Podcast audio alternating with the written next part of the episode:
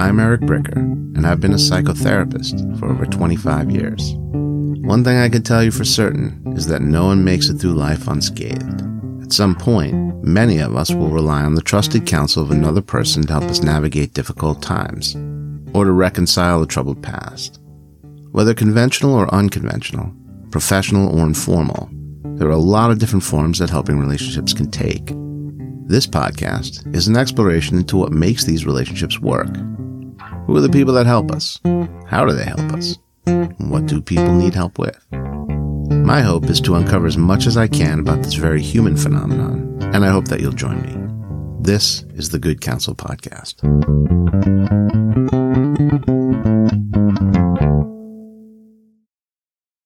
I'm Eric Bricker, and this is the Good Counsel Podcast. I am here with Tempany Anderson. Tempany is a psychotherapist, a licensed mental health counselor like myself, a certified addiction professional, a certified EMDR therapist, and a certified sex therapist. Tempany and I have known each other for over 10 years, and she's a colleague and a friend. And Tempany, I'm really excited to have you here today. Thank you so much for joining me. You're welcome. I'm glad to be here, Eric. All right. So you and I met when we were working for the Seminole Tribe of Florida in the Family Services Program, which does all of the behavioral health and substance abuse therapy for the Seminole tribal members and members of the community. And at that time, I was one of the program administrators, and you were a therapist in our Hollywood location. And I think from a very early time there, it was obvious that you were a standout among the therapists. I think for a person who was relatively new at that time, you were put into some complicated situations, you were given difficult cases. I think we went to the traveling youth conference for a week over the summer, which is pretty heavy lifting. And I remember when you told me that you were moving on to go do something else, and I pretty much begged you to try to stay and everything. But I, I, knew that you were moving on. I was sure that you would go on to be a big success in whatever it was you were doing, and it, it looks like that's pretty much happened. Oh, thank you, Eric. It was a difficult decision to make to leave the Seminole tribe. I enjoyed the work that I did in addition to working with the tribal members, but the traveling and just different experiences outside the realm of therapy and making the decision to move to work for a local treatment center was difficult, but addiction was part of the passion, what I knew I wanted to treat. And so it led me that direction. Yeah, I have worked in substance use disorder treatment centers since 1995 and took a break from it in 2004 to go work for the tribe and then re entered the South Florida behavioral health substance use disorder treatment scene back in 2015 was a part of that before going into full-time private practice. And one of the things I would say about that is I think it's actually an amazing training ground for people who are going to go on and work as psychotherapists because you see such a variety of presentations and you really cover all of the difficult dynamics of the human experience. Trauma, sexual abuse, abandonment, all of that, every variation of co occurring mental health condition personality disorders, family work, family of origin work, and it's really well blended. And I think a lot of us who have worked in treatment go on to do very well in some form of specialty that really is like an offshoot of our experience working in treatment. For me, that was a lot of the work in trauma and also grief and loss. And for you, I know heavy trauma and also the other domains dealing around sex and sexuality, sexual abuse, and how a lot of a person's current sexual behavior and pathology around that is sequel to sexual abuse or or abandonment and neglect and things like this in, in childhood. And I know that you really are an expert in that and are very well regarded in the community for your expertise in that area. It's really interesting that you bring that up as I left the Seminole tribe, it looked by all accounts like I was going to work in treatment and work solely with addictions. And what I came to find in working at the treatment center was it was all about trauma. It was all about grief and loss. It was all about sexual concerns issues. It was all about the personality disorders. And so the Seminole tribe really did lay the foundation for that. As much as I like working with people who are attempting to get sober and change the way they live. The passion really is around trauma, and that's what's underlying a lot of what goes on. So I became a sex therapist out of my experience working in treatment, realizing that people were not able to talk about sex. Their discussions around sex growing up didn't exist, or there was shame and guilt around it. It was really uncomfortable for them to talk about whether it was proclivities, fetishes, desires, orientation issues, identification issues, etc. Um, and so my thought was, let me garner more knowledge around this. I decided to become a sex therapist at that point rather than a CSAT therapist, which is solely for sex addiction. It was important to me to be able to help educate, provide a safe space for people to be able to talk and get knowledge, understanding, compassion, and helping people on their journey around sexual concerning issues. The trauma um, lens came from that as well, really feeling passionate about what's underneath. The majority of what we deal with is trauma related. A lot of people look at trauma specifically, and that's the buzzword nowadays as we go to collective get togethers of colleagues, eight out of 10 people in the room say that they're trauma therapists, and we probably all are. So there's no doubting that, but that's how important this work has become. Really focusing also on attachment focused trauma. Um, and attachment focused EMDR, and it's just the direction things are going nowadays. I think so.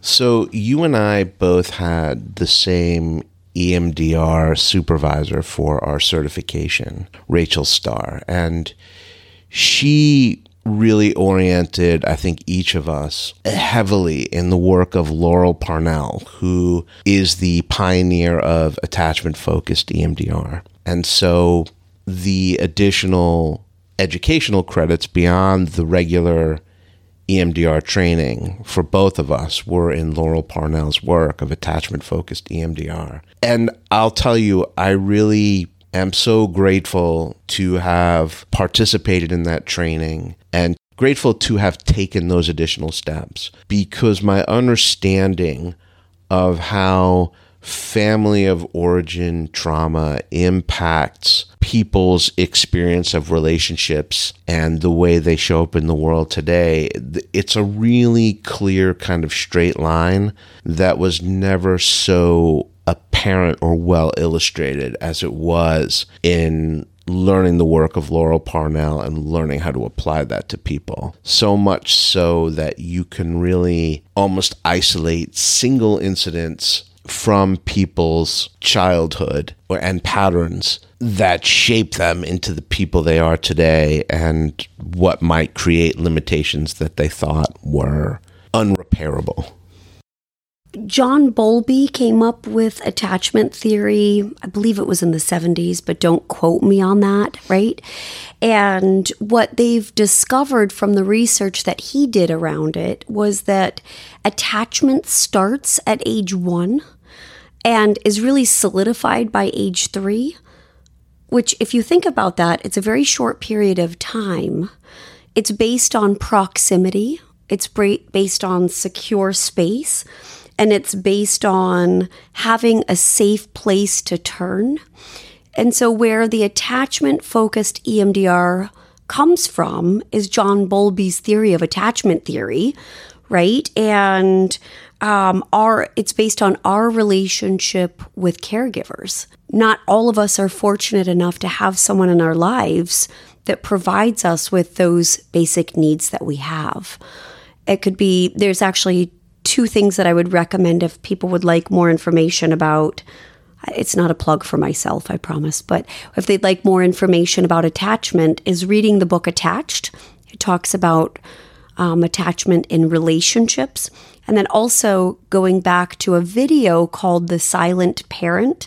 I don't know if you remember seeing that in maybe grad school or, you know, in, in one of your courses that you've done, but it really has an impact. A baby watches a parent come in and not interact with it.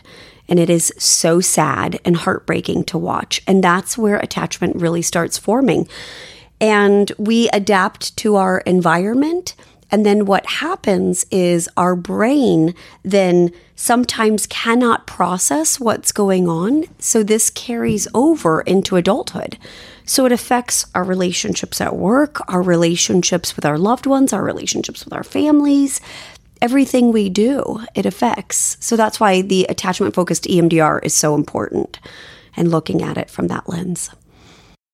So I was taking a continuing education course on polyvagal theory, which is again kind of like a deeper dive into some of the neurological implications of, of attachment, the heart brain connection, if you will. And the way I, I wish I could remember this woman's name, but the way that she described it, it's almost too perfect. And she said, You want to think about secure attachment about the level of trust and safety and security that maybe an infant would feel in the arms of a caregiver. So, the benchmark for complete secure attachment is can you fall asleep in the arms of such and such? Because that's complete vulnerability. And I always think about that, like when my dog comes up into my lap and just naps in there, where you know the dog is just completely secure and comfortable and ha- that the trust is inherent, right? It's just there. That's such a beautiful thing. That's what you're describing as attachment trauma. And where attachment trauma comes from is when there's an absence of a nurturing caregiver, when the person doesn't protect you, when the person doesn't provide with security. There's a complete deficit in those two things. And can you imagine the dog not feeling safe enough to be able to fall asleep next to you or in your lap? It would go and hide or, you know, take a hike somewhere else. It's very sad to think about. And that's what a lot of children experience and again carries over into adulthood. And sometimes they just bite you. Yeah, exactly. I'm talking about the children. The children or the dog, Eric? What are we talking about? Sometimes here? both of them bite you. Yeah. Attachment focused EMDR is really based on developing the nurturance with caregivers. We use bilateral stimulation. I won't break down all of EMDR unless you want me to. I want people to listen to this. So. so I won't do that. please yes, I'll, I'll I'll skip over the minutia, but using bilateral stimulation to desensitize the trauma that they experienced in childhood, we reprocess to create a more adaptive belief. So we switch from negative um, belief to a positive belief. It's so beautiful, and we do that. How we do that is we repair what should have happened, not what happened. We're looking at developing a safe place, and this is all Laurel Parnell. We're looking at developing a safe place. We're looking at developing a nurturing figure. We're looking at developing a protective figure. We're looking at developing a wise figure. And the knee jerk reaction for a lot of clients that I work with is, but I never had that. And that's kind of the point is that we realize you haven't had that in the attachment focused EMDR. And so let's develop it. It doesn't have to have existed. I can speak from a personal experience when I've done this work. My protective figure was Batman. Truth be told, sorry, I don't know much about superheroes. In fact, when my son plays the game of, Mommy, if you could be any superhero, who would you be? I think to myself, oh my gosh, I don't know. But I've now started saying Mrs. Incredible. Is that really her name? Mrs. Incredible? yeah, is that a thing? Yeah, that's. Uh, I don't know. th- there's a family. The yeah, Incredibles. the Incredibles. So I'm Mrs. Incredible. Okay. Yeah, that's who I become. But so we create and develop new neural pathways that can be neutral, that can be protective, that can be more connected so that we can have secure attachments in relationships, if that makes sense. Yeah, I think that the target is always really to kind of figure out from that grouping, you know, protective and nurturing figures, what was missing the most. Because if it's nurturing, if it's protection, if it's wisdom, you'll sort of see these patterns emerging in the person's life. Like, let's say it's the wisdom figure that seems the most foreign. That this is a person who has gone through their whole life feeling like they've never gotten the proper guidance on anything and often went through life feeling like they didn't know how to do things that other th- people could do because no one ever taught them. Or the nurturing piece, which is that no one was ever compassionate or empathetic. And again, that gets repeated in life because I think people who have those early traumas and have the anxious attachment, insecure attachments are often really tolerant of unnurturing behavior in their relationships as adults. So things that might make a more securely attached person run away, they'll hang around for it or even hope to win the other person over because I'm going to attribute whatever's going on in this relationship that's problematic, this abusive relationship that I'm in, I'm going to attribute it more to myself. So I'm more likely to think if I shape my behavior, if I do what you want me to do, you won't be mad at me anymore. So this is kind of more my fault. And in looking at you and seeing your displeasure with me, my reaction to that is going to be anxiety. And I'm going to want to do whatever I have to do to try to earn favor with you. And if I'm talking about a relationship with like a really pathological and abusive person, there is no what you can do to make them love you the way you want to be loved. It, it, it, the relationship will, in all likelihood, continue to be unreasonable accommodations uh, to a person who is like abusive. And I find that with our population, especially like the substance use disorder clients that have had abusive relationships in childhood, they're often finding themselves into these unhealthy relationships as adults. Even people who've been sober for a very long time and are actually super functional and successful in lots of areas in their life, it's usually in this area of intimacy where there's like a lot of struggling. It's because the brain draws a connection to the trauma that occurred even though you're not consciously thinking about it, that connection is already there. The neural pathways have created this web inside your brain that attributes what you are experiencing currently with what happened in the past. The familiar term for clinicians and even some clients is trauma bond. That's what you're describing. And so, our goal in EMDR is to disrupt that connection and really rewire the neural pathways so that we can start thinking a little bit differently about ourselves. When we don't have an ideal parent, that's what we're looking for. The security, the safety, the proximity. Proximity just meaning if I go away, I can come back and I know you're going to be there. This exists even in college. There's that theory of the helicopter parent there's that theory of the empty nest syndrome. There's all those things that come up because there's such anxiety about a kid going away or a young adult going away to college and not coming back. The secure attachment looks like when a young adult can go away to college and come home and know their parents or caregivers are happy and feel good and they just get right back into the routine of things. So if we can repair the neural pathways in the brain, so that we start feeling more positively about relationships, experiences, events that happen in our life, we're doing our job. We're meeting the goal of attachment focused EMDR. And it's amazing to watch with clients as they start to heal and start to uncover some of this history that has been going on generations, even.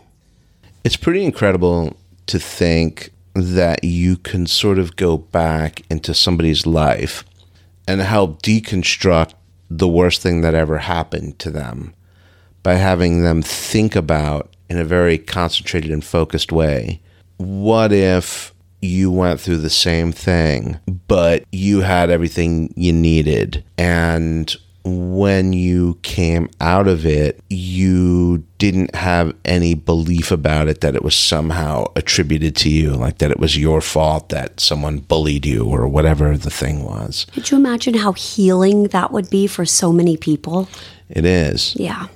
It is. And it's interesting too that with the EMDR, we kind of discover, I think that modality sort of made that discovery that ultimately what makes these traumas the worst is what people believe about it in terms of how it defines them as people. It's my fault. I'm helpless. I'm weak. I'm, you know, uh, unlovable, whatever the thing is.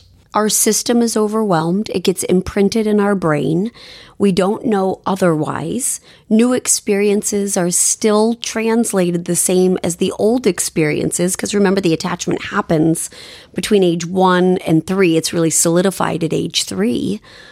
Many of us can't even remember what happened back then.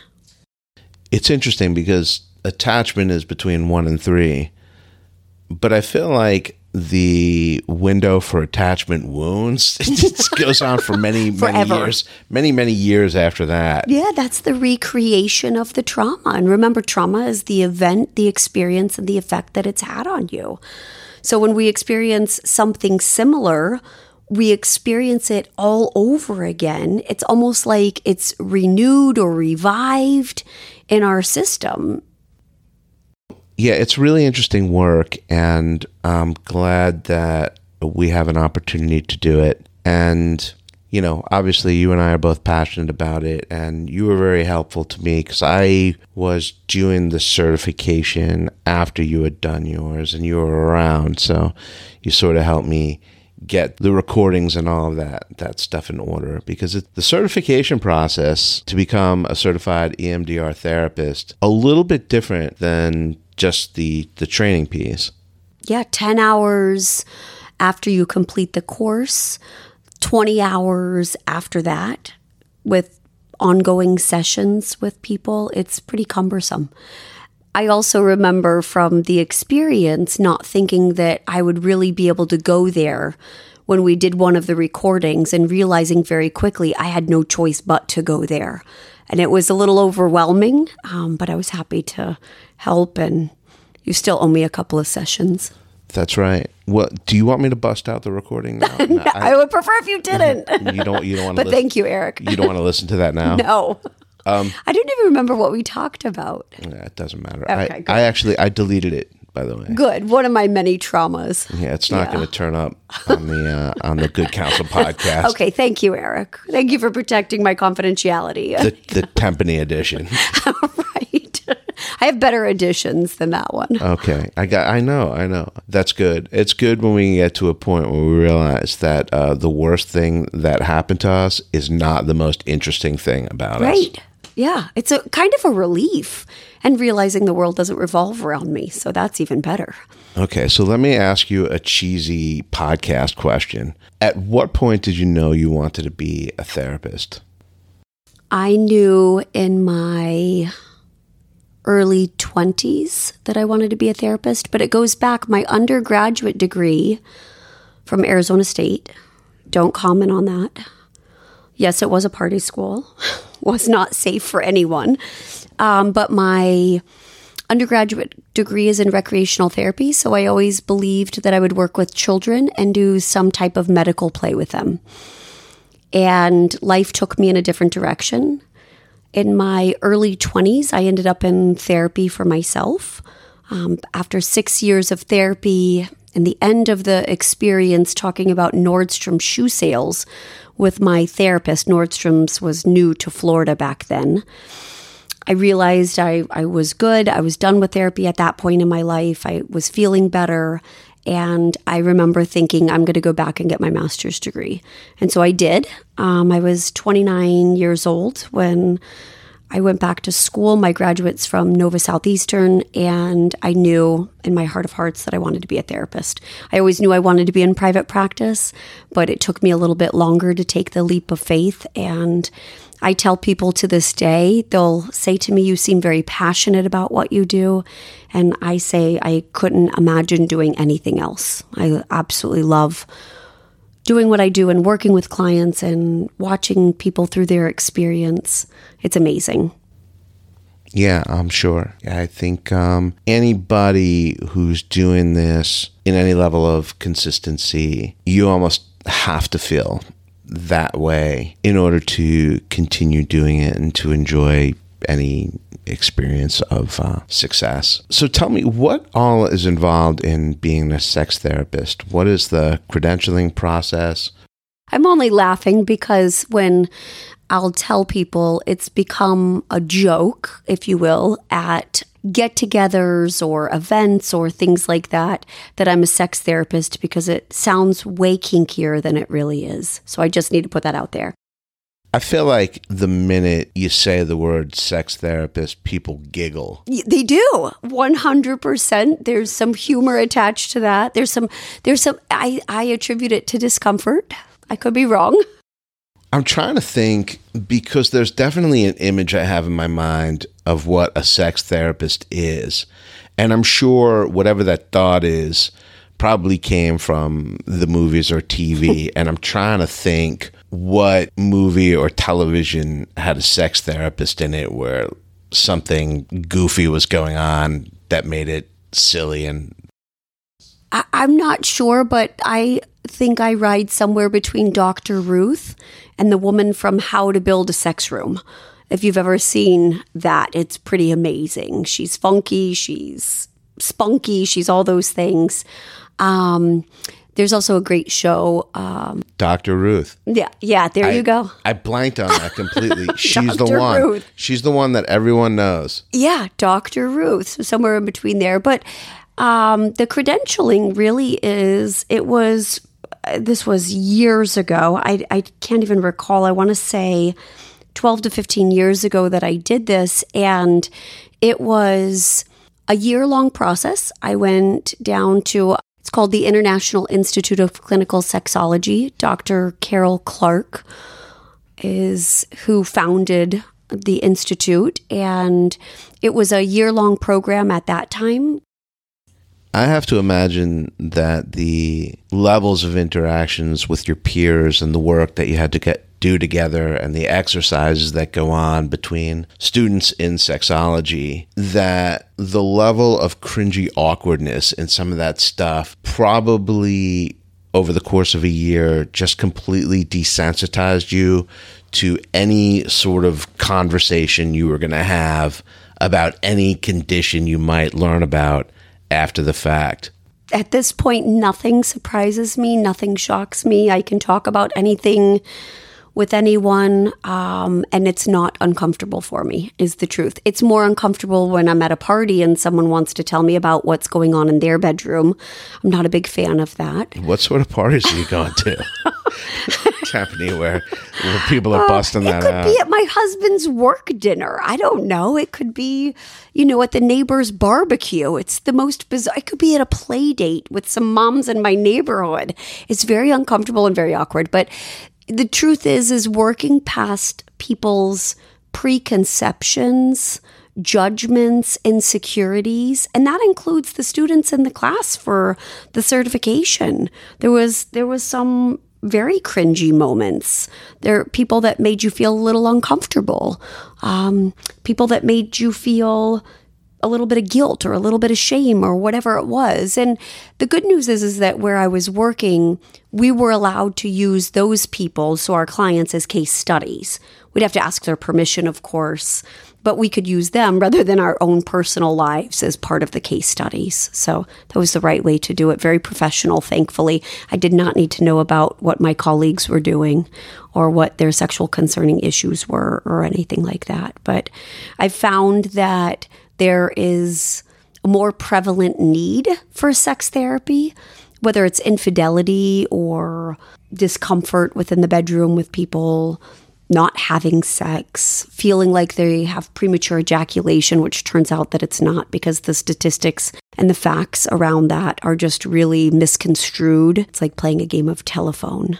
I love the sex therapy part just as much as the trauma. I don't like one better than the other, but I find that they very often go hand in hand. And actually, I'm working on my PhD in clinical sexology.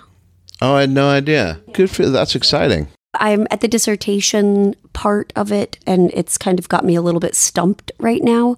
I've got the first two chapters finished. I'm doing it on my study is a grounded theory study, much like Brene Brown does, where I ask the questions to develop the theory, and it's on sex addiction in the Orthodox Jewish community. Amazing. Yeah. High incidence. Yeah. But also, the problem is that it's not talked about.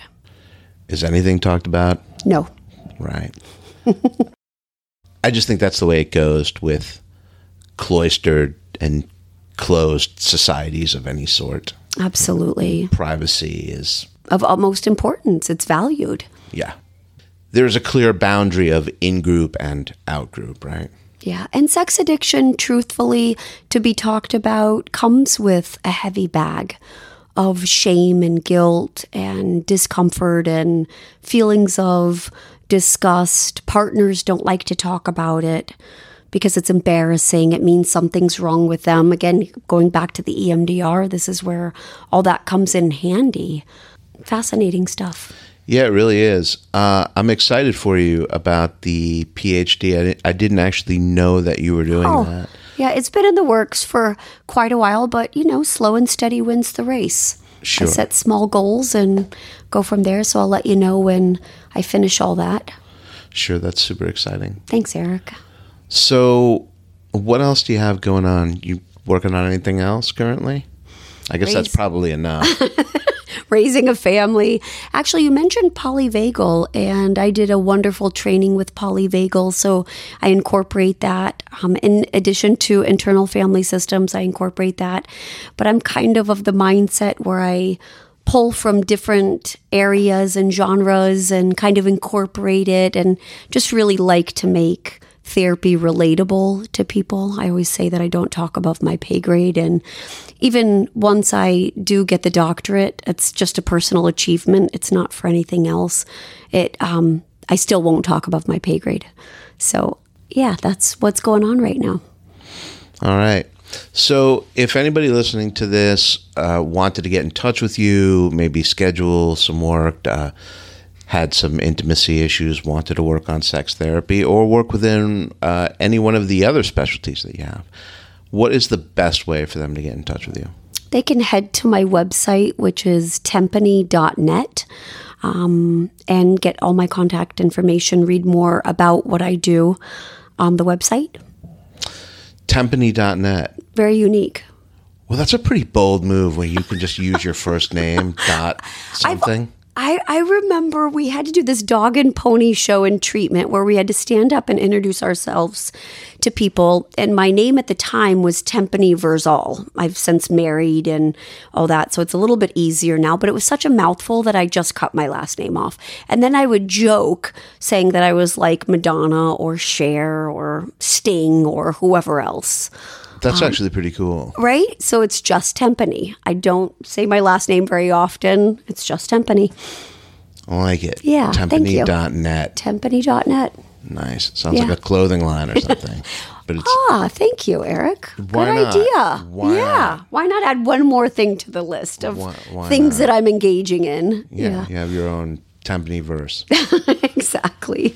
All right. Well, Tempany, I appreciate you coming out. Mm-hmm. Obviously, you're a very busy lady doing a lot of different things with your practice and schooling and family and everything. So I appreciate you making a little bit of time to come over here and talk to myself and whomever the audience might be about attachment focused EMDR and a lot of the other clinical work that you're doing. Thank you so much for joining me. Thank you, Eric.